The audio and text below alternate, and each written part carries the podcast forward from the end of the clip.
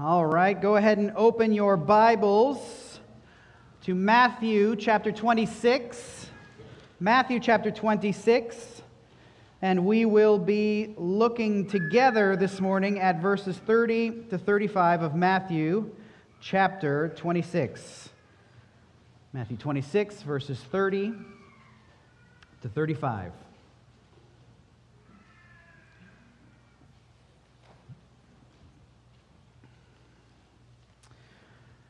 And if you are able, would you please stand with me for the reading of God's holy, inspired, inerrant, authoritative, and sufficient word this morning, starting in Matthew chapter 26, verse 30. And when they had sung a hymn, they went out to the Mount of Olives. Then Jesus said to them, You will all fall away because of me this night. For it is written, I will strike the shepherd, and the sheep of the flock will be scattered.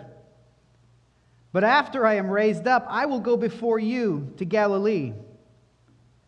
Peter answered him, Though they all fall away because of you, I will never fall away. Jesus said to him, Truly, I tell you, this very night, before the rooster crows, you will deny me three times. Peter said to him, Even if I must die with you, I will not deny you. And all the disciples said the same. This is the word of the Lord this morning. Thanks be to God. You may be seated. Even if I must die with you, I will not deny you. At this moment, Peter is a man brimming with self confidence. The great 16th century Protestant reformer, John Calvin, in his magisterial work, widely considered to be the first systematic theology ever written, the Institutes of the Christian Religion, he begins this magisterial work with these words Our wisdom, insofar as it ought to be deemed true and solid wisdom, consists almost entirely of two parts the knowledge of God and the knowledge of ourselves. And in this, Calvin is absolutely right.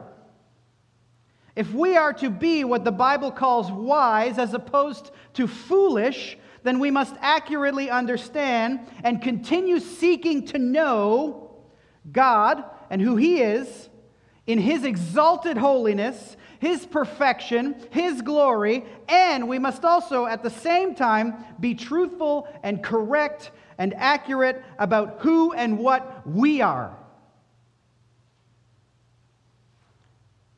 What our faults are, what our numerous weaknesses are, our sins and what they are, our state of being absolutely wretched. And even though it's true that real, solid, right wisdom consists in correctly understanding who God is and who, our, who we are, the world we live in, the culture we live in, is persistent in its efforts to have you remain foolish. To have me remain foolish. The culture we live in is consistently and persistently seeking to confuse you about these two realities who God is and who you are. Our culture labors to have us elevate ourselves to God's level. Not in fact, because that can never happen, but in our minds. And if we're not careful, and if you look out even at the Christian world, the professing Christian world, you will see people applying the concepts that belong only to God to ourselves. Lowering God to our level as though He is not, as though He were not the divine, sovereign, all powerful ruler of all. And that foolishness has even made headway, like I said, into much of the professing Christian world as phrases and concepts like this Believe in yourself. Have confidence in yourself. Trust in yourself. Have become common pieces of advice, even amongst those who would say, I love Jesus. I follow Jesus. The other day, as I was watching the season finale of, and don't, please don't judge me. I was watching the season finale of Survivor. Yes, that show A is still on TV, and B, yes, I still watch it. The cast members of the show kept saying things like this. What I've learned in my experience here is that I have to believe in myself. I have to have confidence in myself. And if you're listening, when your ears are attuned to these phrases, you will begin to hear them everywhere. You will hear them from the politicians.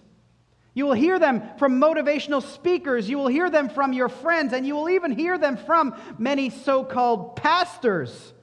Because nothing makes a person more popular than telling or than appealing to human pride. We all like people who tell us that we are smart and that we are self sufficient, and that when they look at us, their, their immediate thing to say is, You should be more confident in yourself. What are they saying? You're great. That type of conversation will win you friends and influence people. But you know what doesn't win you friends? Is speaking biblical truth about how weak we are. These types of things will issue in hatred. And listen, you and I are not immune to the effects. When we keep hearing something over and over and over again, when the society we live in continues to push its ideas on you and on me, when a culture that idolizes and elevates the individual self advertises and pers- consi- consistently beats the drum for self confidence, for a level of self overconfidence that ought to make the follower of Jesus blush, it can and probably has for some of you become a part of your vocabulary. Either because we don't want to be disliked by the culture we live in, or because the societal garbage that has dumped itself on the lawns of our minds has actually began to change the way we think. I mean, don't put your hands up here, but just think have you at any point suggested to someone who has come to you for advice, you know what you really need to do? You need to trust in yourself. You need to follow what your heart is telling you. What is your heart telling you? You need to have more confidence in yourself. You need to believe in yourself. Has that come from your mouth to somebody? Don't let me see you shaking or whatever, your head. It's a common statement, it's a common phrase, it's a common cultural catchword. And so, what does it mean to believe in yourself? Well, one university website I looked at defines it like this quote, it means being able to trust yourself to do what you say you'll do and knowing that those efforts will result in the desired outcomes. End quote. When we look at Peter's story in our text this morning and moving forward, how did that work out for him? Others who peddle their books, you know that self help and believing in yourself and self confidence, that's the biggest section in your bookstore, right? Those books will write such fluffy statements as this quote, Believe in yourself. You are braver than you think. You are more talented than you know. You are capable of more than you could ever imagine. End quote. And, this one's even worse, believe in your infinite potential. Do you see the statement of deity there? Believe in your infinite potential. Your only limitations are those that you set upon yourself, end quote. And as I was reading that, I think to myself, it's actually wise for me, right? It's wise for us that we limit ourselves to not jumping off mountains. The only limitation I place on myself is that I don't jump off a mountain because I recognize there is a deficiency in me that I can't make up for should I jump off a mountain. Does anyone know what that deficiency is? I can't fly. That's right. You got it. But popular speakers and self help types, they make millions and millions of dollars writing books packed with this message, repeated over and over again in different ways. They host weekend seminars where people go and they chant to themselves, both at these retreats and in daily affirmations Believe in yourself. There's nothing I can't do. You ever notice that oftentimes these same self help authors and instructors can barely keep their own lives together as they tell their readers how to live a more fulfilled life, a life of self belief and self love and self confidence? Let me just say this for you and I to place our trust and our confidence in ourselves, for John Calvin, is the absolute pinnacle of stupidity and foolishness.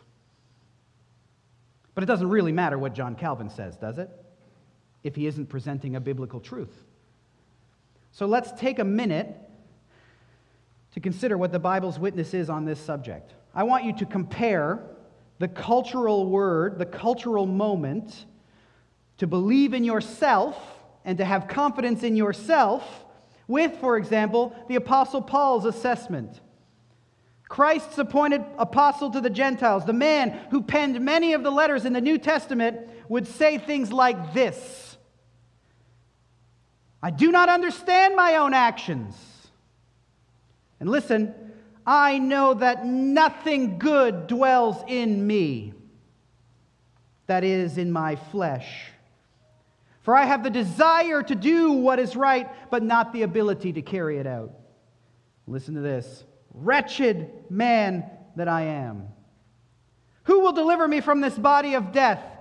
Culture would say, believe in yourself and you can deliver. You can be delivered. But what does Paul say? Thanks be to God through Jesus Christ our Lord. Here, Paul again in 1 Timothy 1. The saying is trustworthy and deserving of full acceptance, meaning, hear and accept the truth that Paul is about to speak. Jesus Christ came into the world to save sinners, of whom I am the foremost, or I am the chief. But I received mercy for this reason that as the foremost, Jesus Christ might display his perfect patience as an example to those who were to believe in him for eternal life. See, for Paul, it's not about him. He recognizes who he is. I am a sinner. I am not just a sinner, I am the foremost sinner. I'm the chief of all sinners. It's all about Jesus.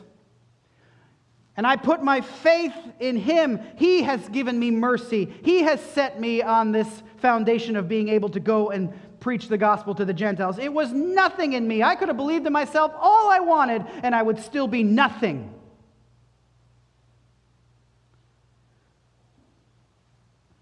And he concludes this section saying, To the King of the ages, immortal, invisible, the only God, to him be glory and honor forever and ever. And again, here Paul write these words to the Corinthian believers. After suffering through some physical pain and asking the Lord, petitioning the Lord to take that pain away, he writes, But the Lord said to me, My grace is sufficient for you, for my power is made perfect in weakness. And here's what Paul says. Here's how he responds to the word of the Lord to him. Therefore, I will boast all the more gladly of my what? Self confidence I will boast all the more gladly of how much trust I have in myself. Is that what Paul's going to say? No, listen to it. I will boast all the more gladly of my weaknesses, so that the power of Christ may rest upon me.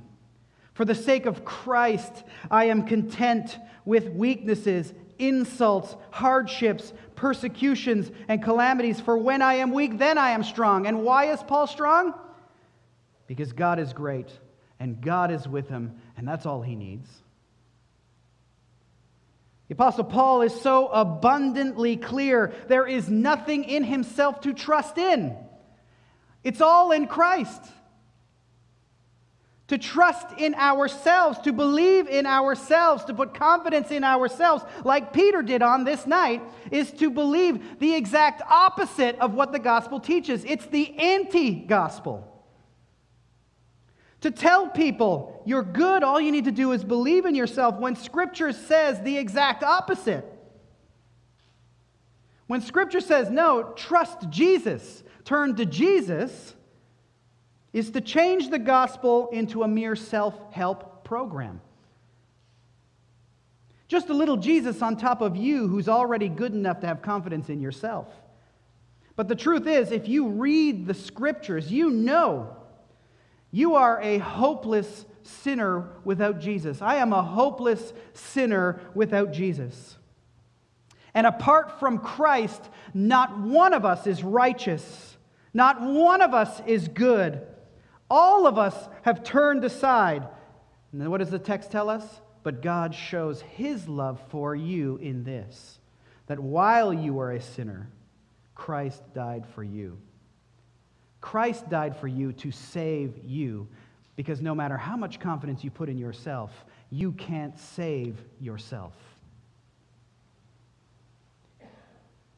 Apart from Christ, we are all liars.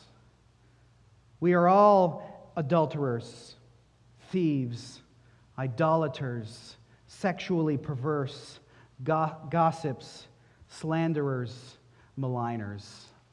Without Christ, that's where we are. So, if there were something in us that we could indeed trust in or believe in, then why did Christ come to die for us? Why did Christ take on flesh to seek and to save the lost? Why did Christ have to go to the cross? What did he bear in our place if we're so good? Did he take upon himself our goodness? No. Did he come to earth, look around, and see, you know what? These people really don't need me. All they need to do is trust in themselves. I don't need to become the object of their faith, the object of their trust. Is that what Jesus saw as he looked around? All they need to do is love themselves, accept themselves, and believe in themselves. Did Jesus see that and say, Well, my work is done here? No. And as we'll see next week, Jesus cried out in anguish in the Garden of Gethsemane. He cried out, Is there any other way? Must I bear the sins of humanity on myself? Must I, who knows no sin, become sin on their behalf? Is there any other way? But there wasn't. Because we are far worse off than we think. We're far weaker than we believe. On our own, we can do nothing, and in us, there is nothing good to grasp onto that we can believe in. Apart from Christ, apart from the Holy Spirit in us transforming us into Christ's image, we are nothing. And Peter is a great example of this. Because Peter, on this night, believed in himself. Peter, on this night, possessed a highly inflated sense of confidence in himself, and yet completely failed to live up to it. Peter displays in this event what is true of every single one of us apart from outside of the saving work of Jesus Christ in our souls. All of us, apart from the Spirit of God in us, Apart from the Spirit causing us to be born again, changing us, strengthening us, pointing us to the truth of Christ, pointing us to the will of Christ, the command of Christ, and then empowering us to be able to conform, be conformed to the image of Christ.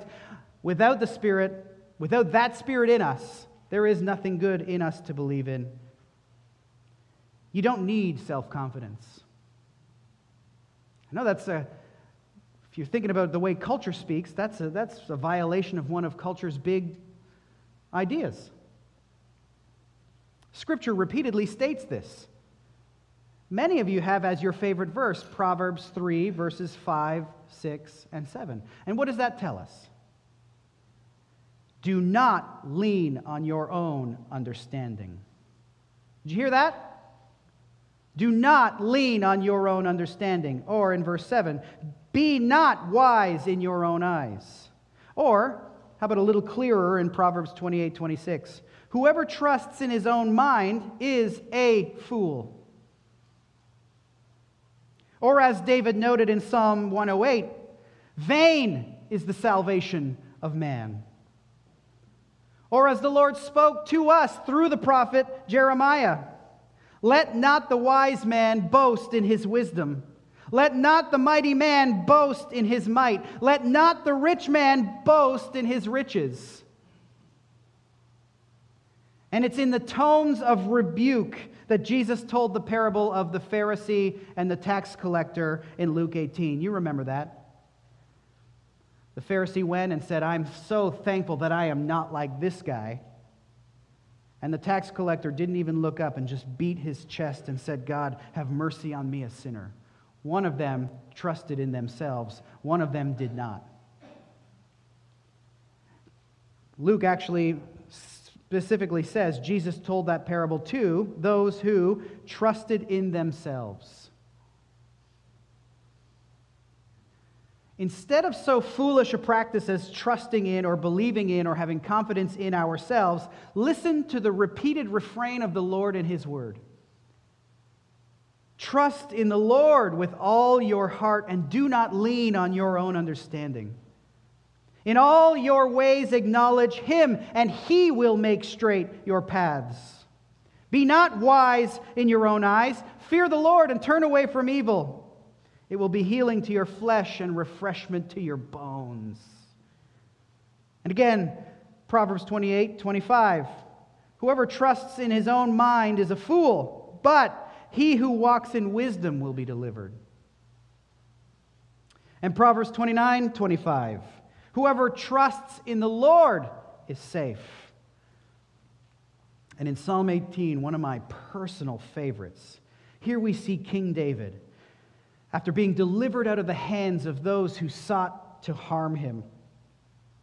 He wrote a psalm, but he didn't write a psalm extolling his own power, his own faith in himself, the trust that he had in himself, the confidence that he had in himself to get out from under the harm that was coming against him, to overcome those who had arrayed themselves against him. No, in true wisdom, listen to what David wrote in Psalm 18, verses 1 to 3. I love you, O Lord.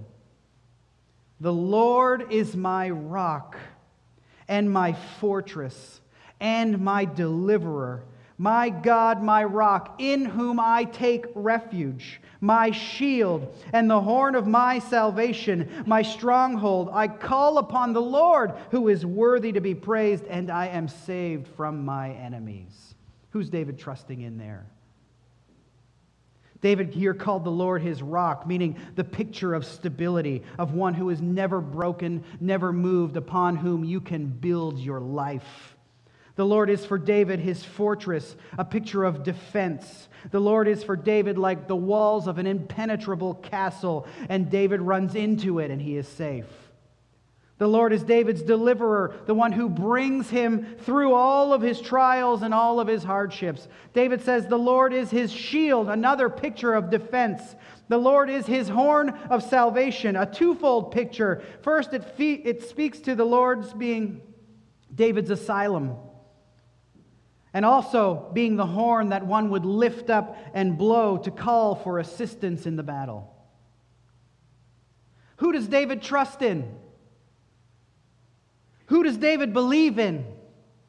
To whom does David turn for confidence and help in his time of need? Himself?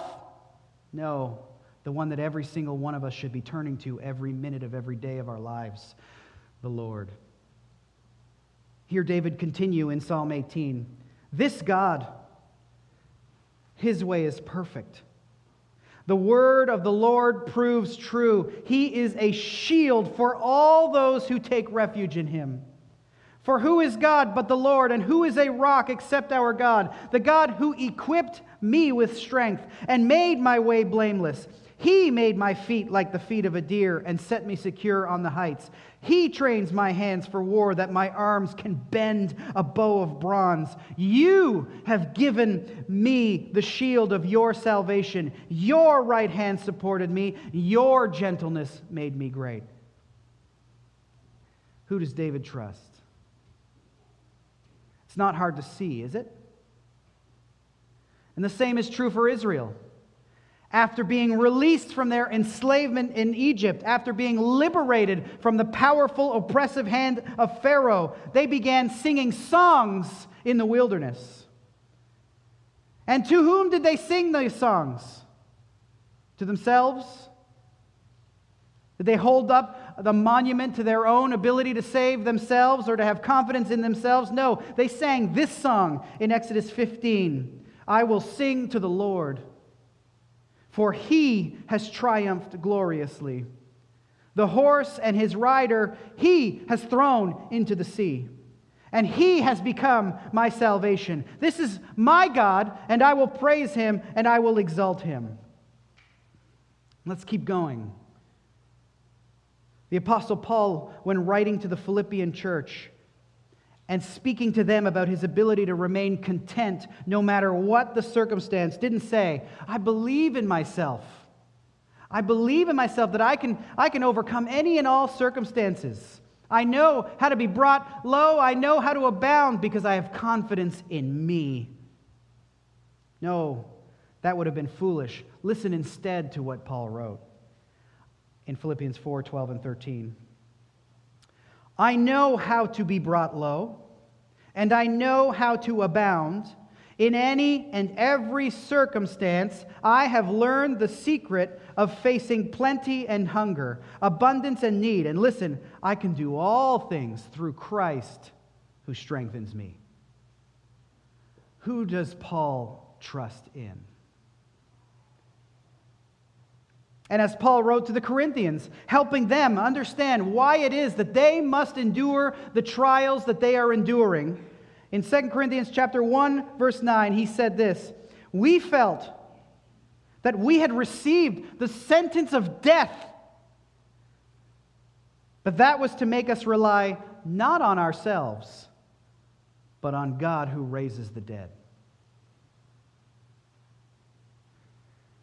And in the life of Israel, once again, very early on, as they were about to enter into the promised land, the Lord warned them before they got into the land about this very temptation to self confidence. In Deuteronomy 8, verse 11, he says, Take care lest you forget the Lord your God. And he continues, Beware lest you say in your heart, my power and the might of my hand have gotten me this wealth. You shall remember the Lord your God, for it is He who gives you the power to get wealth, that He may confirm His covenant that He swore to your fathers, as it is this day. Oh, how easy it is, right? To forget that our complete and our total dependence ought to be on the Lord.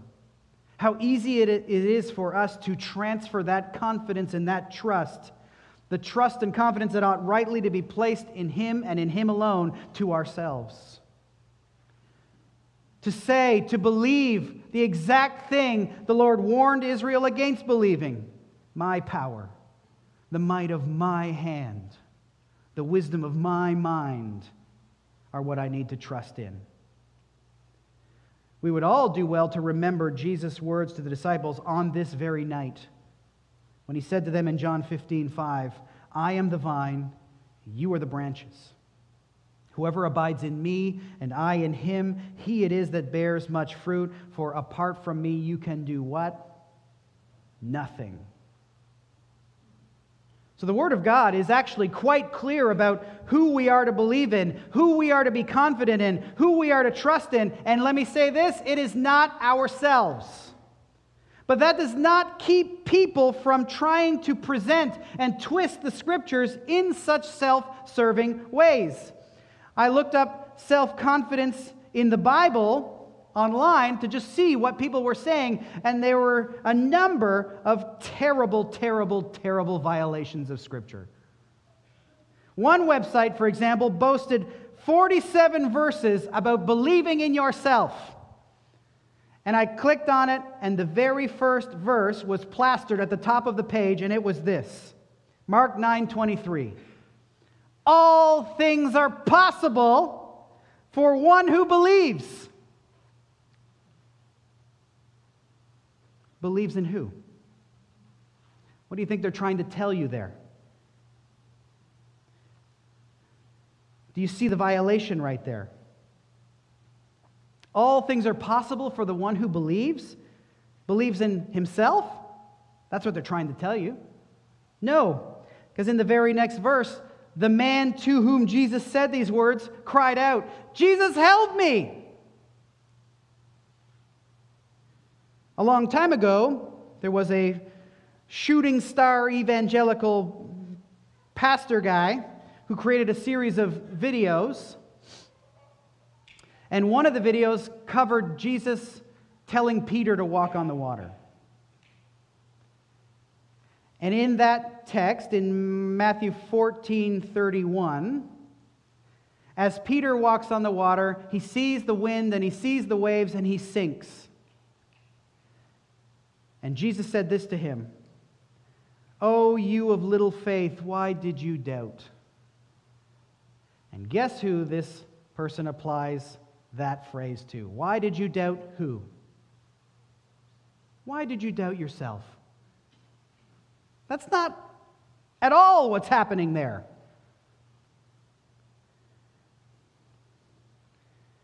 And then this morning,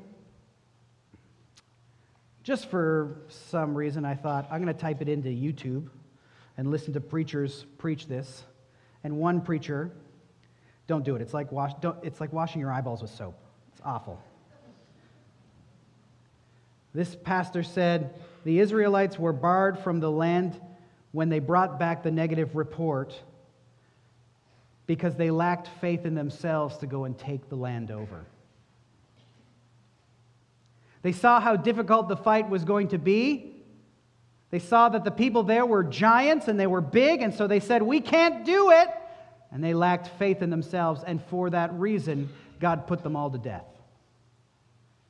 Again, simply not true. The Lord had repeatedly told them, I will go with you. I will be the one who is fighting for you. I you sit still and watch as I win the victory for you. It was not their faith in themselves that was shaken. It was their faith in God's good protection. These are the types of things that you are being taught by the famous internet preachers around the world. It is a violation of the Word of God.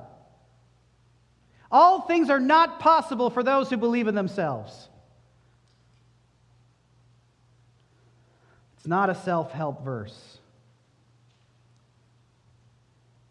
And as we come to the events that take place just before Jesus is actually betrayed into the hands of sinners, in both Christ's foretelling what their response would be, the disciples' response would be to the upcoming events, and as Christ prays in the Garden of Gethsemane, while his disciples, the disciples, if you remember, he asks to remain watchful and prayerful, but they can't. They fall asleep instead because they have no power in themselves.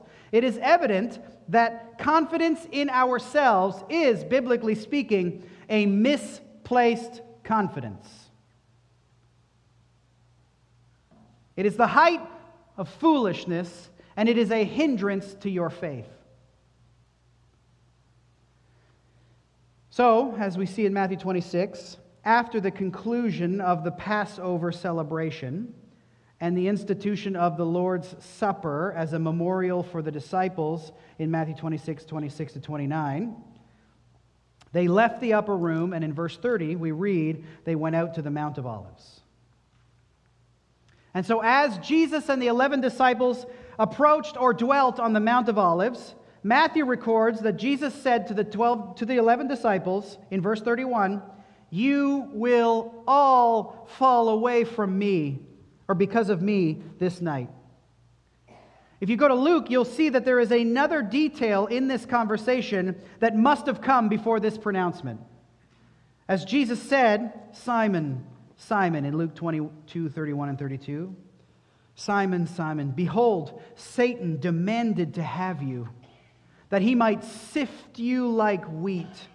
But I have prayed for you, that your faith may not fail, and when you have turned again, strengthen your brothers. Yet another insight for us into our helplessness apart from the powerful upholding hand of our Lord Jesus Christ. Jesus looked at Peter and said, Take note of this, Simon. Satan has demanded to have you, and the you here is a plural you. Satan has demanded to have all 11 of you. Not just Judas, but all of you. He has appeared before the throne of God to ask that he might sift you like wheat, like he did to Job, like he did in Zechariah chapter 3 with the high priest Joshua. He wants to shake you. He wants to put you through a violent, raging test for the purpose of eradicating your faith and then tossing you away like chaff. This is what Satan has demanded be done with all 11 of you. And while I have indeed handed Judas over to him, I have prayed for you, Peter. I have prayed that your faith would not fully and finally fail, even though all of you will deny me on this night. Even though all of you will abandon me on this night and flee from me, even though all of you will descend and plummet to the depths of betrayal, I can and I will restore you. For all of you 11, your faith will not fail. Peter, your faith will not fail. I will keep you. Satan will not be able to destroy your faith ultimately. Even though he has been given the green light to test you on this night, I will keep you. He prayed something like this in John 17, in the high priestly prayer, which he prayed on this night. When he said, Holy Father, keep them, the eleven, in your name which you have given me. While I was with them, I kept them in your name, which you have given me. I have guarded them, and not one of them has been lost except the son of destruction, that the scripture might be fulfilled. I do not ask that you take them out of the world, but that you keep them from the evil one.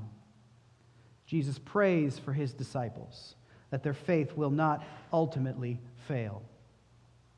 While Satan does indeed hope to destroy you, And listen, the same is true for you here this morning. Do not think for one second that Satan is not, even right now at this very minute, demanding to sift every single one of us. And no amount of self confidence will help you in this fight. No amount of self belief will save you from the treachery of Satan. But for Peter and the disciples on this night, what will be revealed to them is their human frailty, their weakness. Jesus is about to let them see that placing such confidence in themselves is an absolute mistake because your confidence must be fully and completely placed in Him. For every single one of us, there is a spiritual war raging all around you a war that you cannot see, a war that without Christ you cannot win. The Apostle Paul wrote about it to the Ephesian church when he said, Be strong in the Lord and in the strength of his might. Not your own, in his. Put on the whole armor of God that you may be able to stand against the schemes of the devil. Put on his armor for we do not wrestle against flesh and blood, but against rulers and against authorities and against the cosmic powers over this present darkness, against the forces of evil in the heavenly places. But Peter hadn't figured this out yet. Whereas Paul later on knew to exhort believers be strong in the Lord, be strong in the Lord's might, put on, don the armor of God as the covering for your human weakness. Jesus had to spell it out for Peter in essence, here telling him, You have no idea, Peter, what is lined up against you. You have no clue who it is that is seeking your demise, Peter. You have no idea who is speaking your name before the Lord and asking to sift you, to eradicate your faith, faith and to toss you in the garbage heap. You have no idea, Peter. It is Satan himself. He is insisting that you be handed over to him. And he knows your weakness, and he hopes to completely demolish your faith. And Peter, if it was left to you, your faith would fail. As you will soon see, Peter. But unlike Judas, I've got you. I will see to your recovery. I will see to your return. By my intercession for you, you will prevail ultimately in my strength.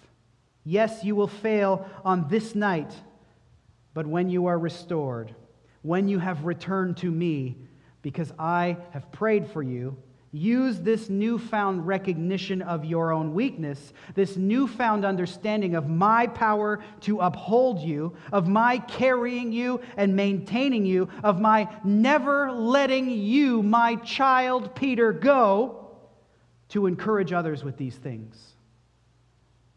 Encourage other disciples not by pointing to their own strength, not by saying to them, Be confident in yourself, trust in your own heart. Peter, don't go and say stuff like that to them. Point them to the glorious power and strength of Christ, the Lord. Strengthen your fellow disciples.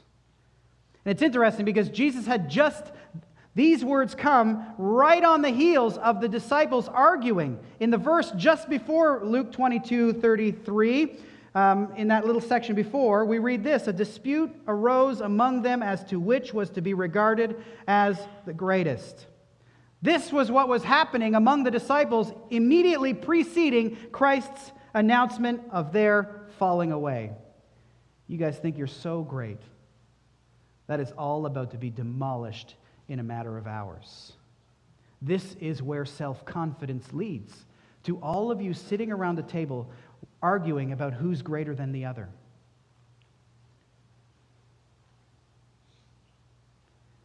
Peter, when you learn this lesson, instead of trying to assert yourself over the rest of your brothers as though you are greater than them, instead of fighting over who is the most important among you, like you've just done, let this failing of this test be for you a humbling that causes you to fully depend on me.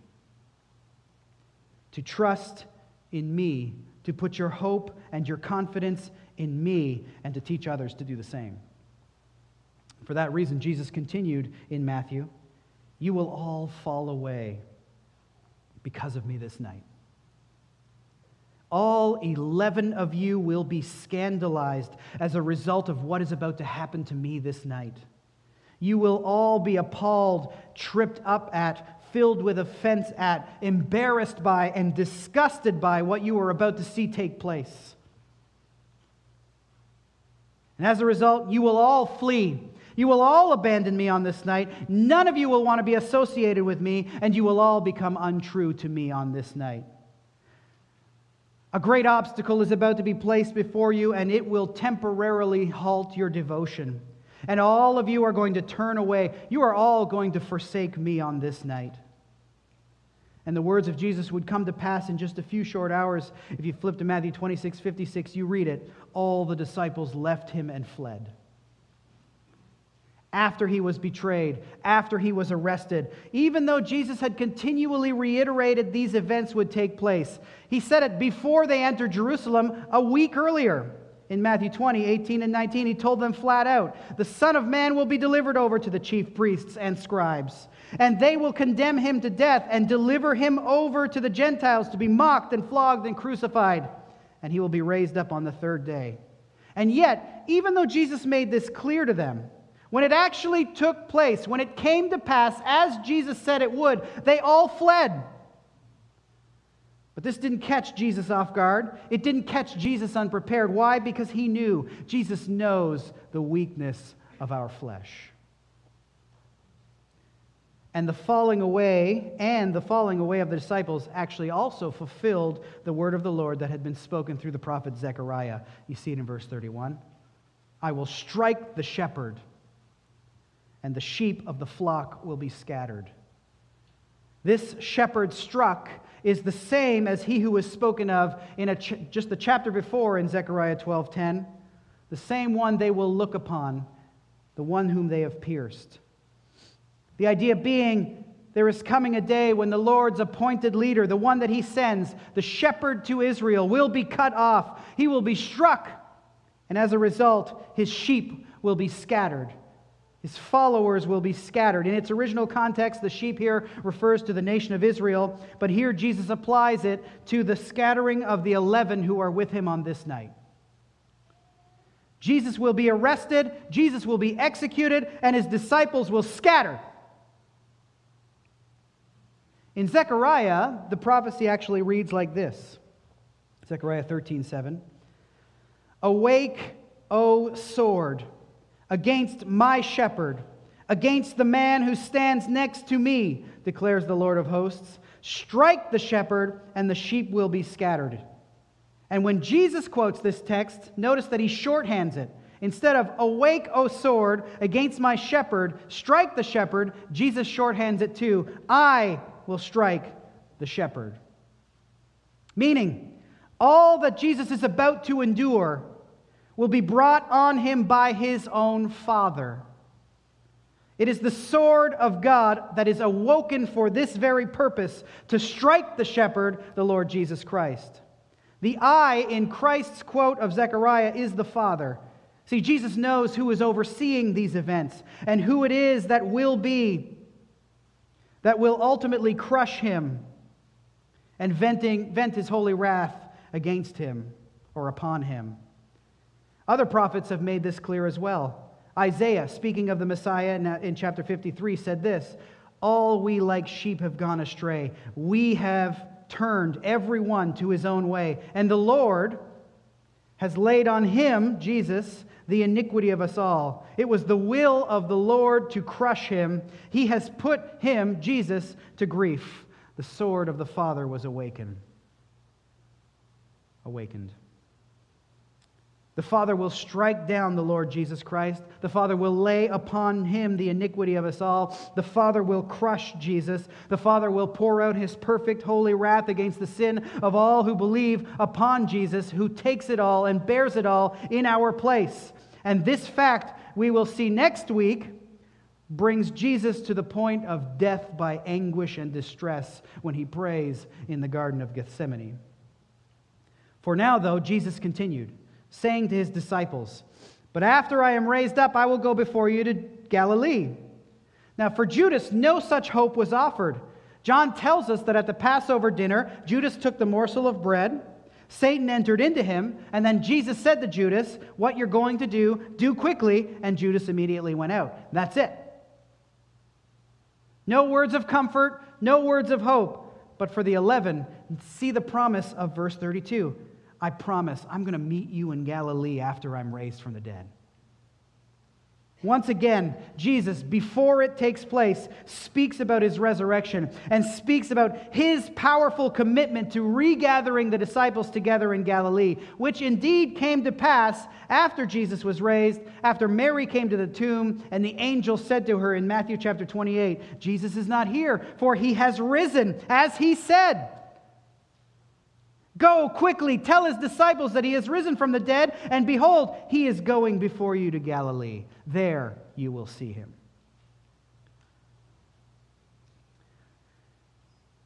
Now, how should the disciples, how should more specifically Peter have responded to what Jesus just told him? What, Peter, what should Peter ought to have said when Jesus said, You're all going to fall away from me this night? He should have recognized his weakness, right? Maybe saying something like, Lord, help me. I can't do this on my own. I am too weak. There is nothing good in me without you and your strength. If you are not with me, I am doomed to fail. Peter ought to have spoken with some level of humility, with some understanding of his weaknesses, but no, he immediately and confidently piped up in verse 33. Though they all fall away because of you, I, I will never fall away. There is no doubt in my mind, too, that Peter in this moment believed this. Talk about overconfidence. Talk about too much trust in your own abilities and power. You have Jesus telling Peter, this is what's about to happen, and then Peter immediately and publicly declaring his disagreement with Jesus, his disbelief in what Jesus has just said to him.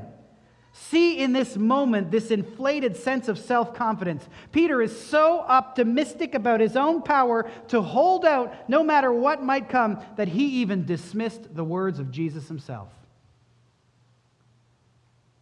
What you have just said, Jesus, is not accurate.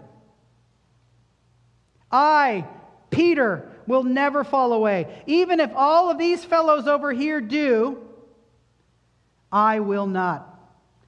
Simon the Zealot over there. He might go back to his insurrectionist ways, but not me. Matthew, he might rethink his allegiance to you and return to the tax booth in order to enrich the Romans and himself. I'm not going to fall away like that. James and John, they might run home to Zebedee, their father, with their tails tucked between their legs in shame and jump back on the fishing boat, but not me. Even my own brother Andrew, he might fall away. He might get embarrassed by you. He might stop believing, but me, uh uh-uh. uh Peter heard Jesus, but he didn't want to. He could not accept what Jesus said. He could only believe what he thought to be true, what he wanted to be true, which never ends well, by the way.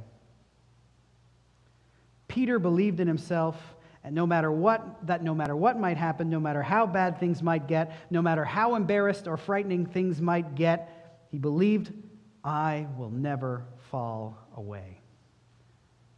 Peter, at this moment, like so much of the world today, simply didn't understand the weakness of his own heart. He had no idea about just how weak he actually is in himself, how powerless he was. And oh, how quickly his boasting would turn into denials. Peter's loud self confidence is the precursor to a fall that is greater than all the other ten disciples. Peter believed in himself so much that even when the warnings of Christ himself were brought, Peter did not consider whether he could, it is possible that he could be wrong. And so Jesus responded by making it even more clear to Peter that his particular falling away will be even worse than that of the other ten, saying directly to Peter, I tell you, Peter, this very night before the rooster crows, you, you will deny me three times. sense the tone here, right? Really, Peter? Really? You say that you'll never fall away? You have a pride of self that will, on this very night, be demolished. Because not only, Peter, will you fall away, but it's not going to be at some distant future point.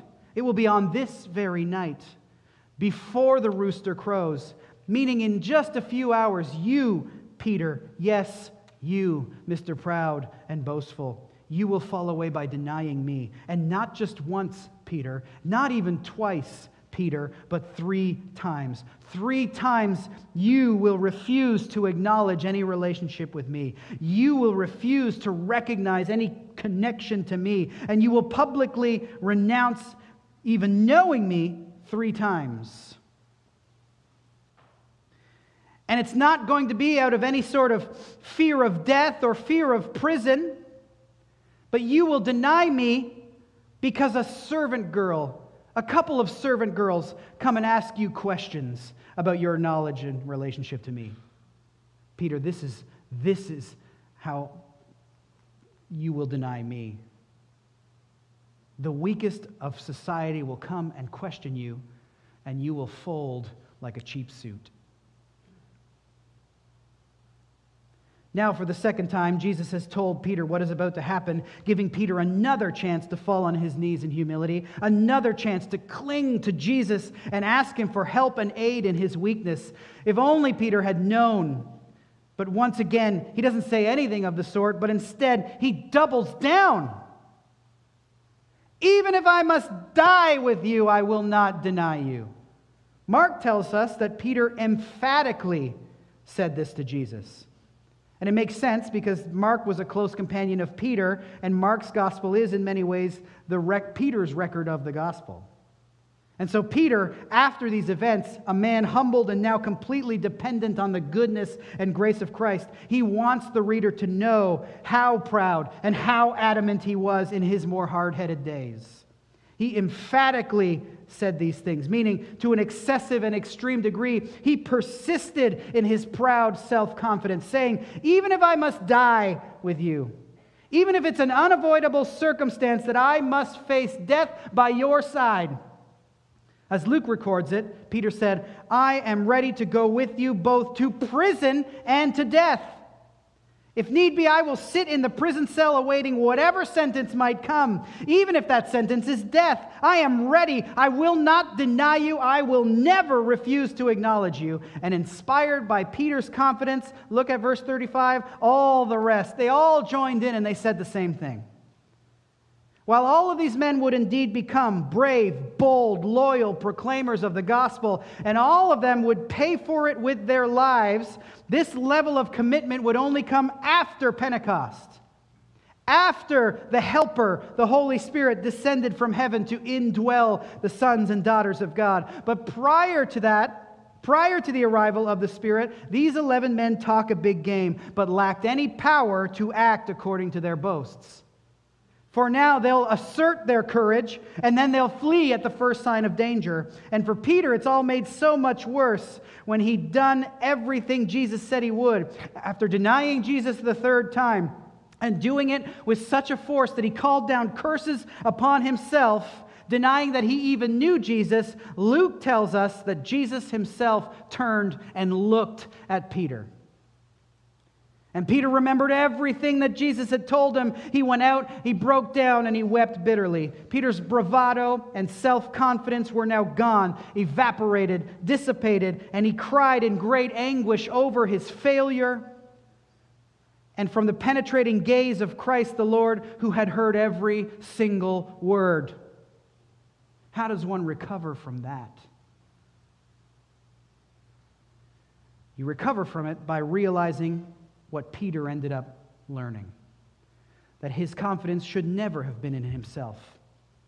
Neither should we follow the world's advice to believe in yourself, to grow in your own self confidence. But, like Peter learned, so should we, that all of our hope, all of our trust, all of our worth, all of our value, all of our strength ought to be in the Lord Jesus Christ.